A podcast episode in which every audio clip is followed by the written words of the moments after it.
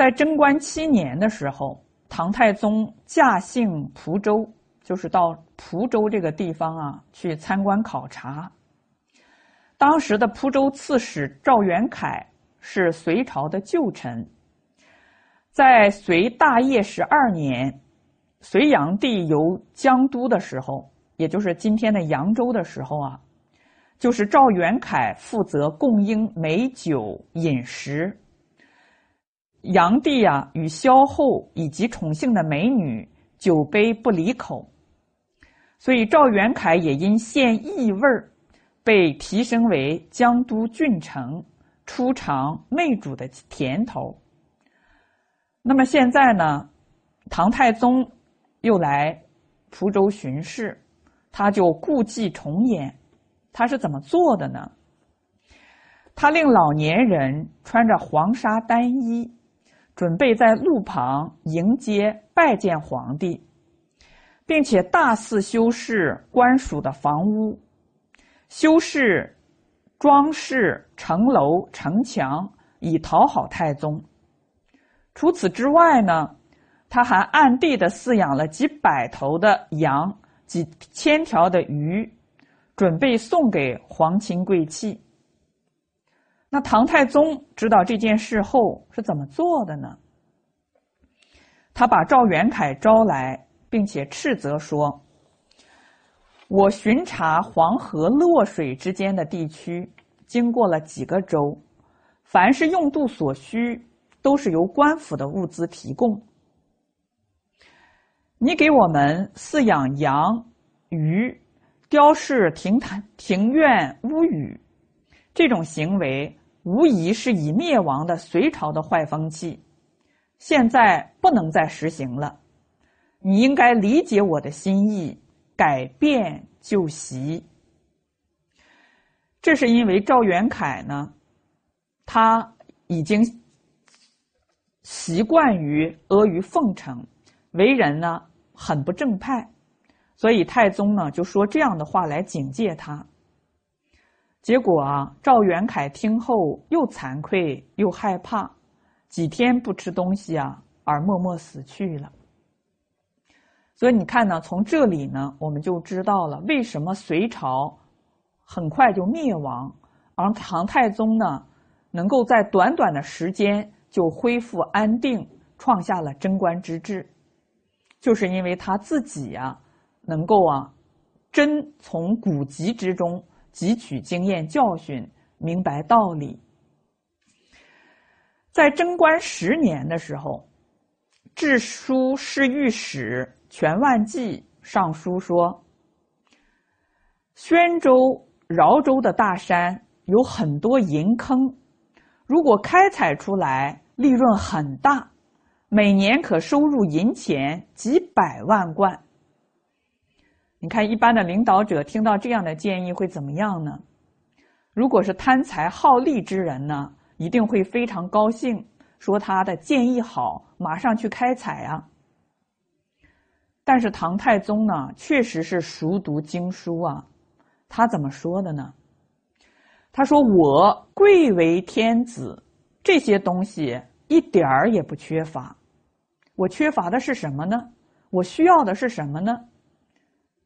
我只需要有好的建议来推行善事，以有益于百姓。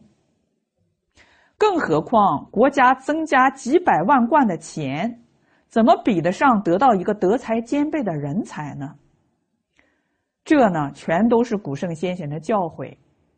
古人呢，不以金银财宝为宝，而是以人才为宝。他接着说啊，你不推举贤能，建议善事，也不揭发奸邪之人，使权贵豪强震惊竞速，只会说出出租出售银坑以获取利益的事。过去啊，尧舜把碧玉扔进山林，把宝珠沉没于深渊，因而美名被称颂千古。后汉的桓帝、灵帝却重利轻义，是近代有名的昏庸之君。你这样做是要把我当做还地灵地吗？”你看看啊，从这一一个对话之中呢，我们就能够看出这个明君的风范确实与众不同。不仅如此呢，他当天呢就勒令全万骑停职回家。那么在《论语》上说呢，说苟子之不欲，虽赏之不切。如果在上位者没有贪欲之心，你就去奖赏人们，人们都不会去偷盗的。如果在上者特别喜欢这些呢珍奇之物，喜欢贪财好利，那么上行而下效，整个社会啊，老百姓也都会竞相的去追逐利益。所以你看唐太宗他能够把这个唐朝治理好，创下一代盛世，成为一代明君，确实不是偶然的。在贞观十六年的时候啊，太宗又对侍臣说，他说：“古人说，飞鸟栖息于树林，还唯恐树木不够高，所以要筑巢于树木的顶端；鱼藏于水中，还唯恐唯恐水不够深，所以穴居于水底洞穴之中。然而，他们仍然被人们所捕获。什么原因呢？就是因为他们贪图诱饵，抵不住诱惑的缘故。现在大臣接受任命，居高官，享厚禄，应当要履行忠诚正直，遵循清廉无私，这样才没有灾祸，长守富贵。古人说，祸福无门，为人自照。那些以身试法的，都是因为贪图财力，这与那些鱼和鸟又有什么不同呢？你们应当好好想想这些话，作为借鉴和告诫。”所以你看呢，古人呢告诉我们，面对财色名利啊，要有一种战战兢兢、如临深渊、如履薄冰的态度。当别人拿着金钱美色来诱惑你的时候啊，你不要觉得自己很得意啊！你看我是高官，他们都来在谄媚巴结我。实际上呢，人家不过是拿着诱饵诱惑我们，希望我们跳下这个悬崖，结果我们把持不好，把脚踏进了这个悬崖，还想后悔后悔后悔，那都是后面才悔，悔之晚矣。一失足而成千古恨。所以我们学习群书治要，为什么对于我们反腐倡廉有帮助呢？哎，你读一读这些历史的教训呢，你看一看唐太宗是怎么样身体力行圣贤教诲的，你就知道贪财好利的结果都是竹篮打水一场空，确实是得不偿失。那么这里边说，祸福无门，为人自照。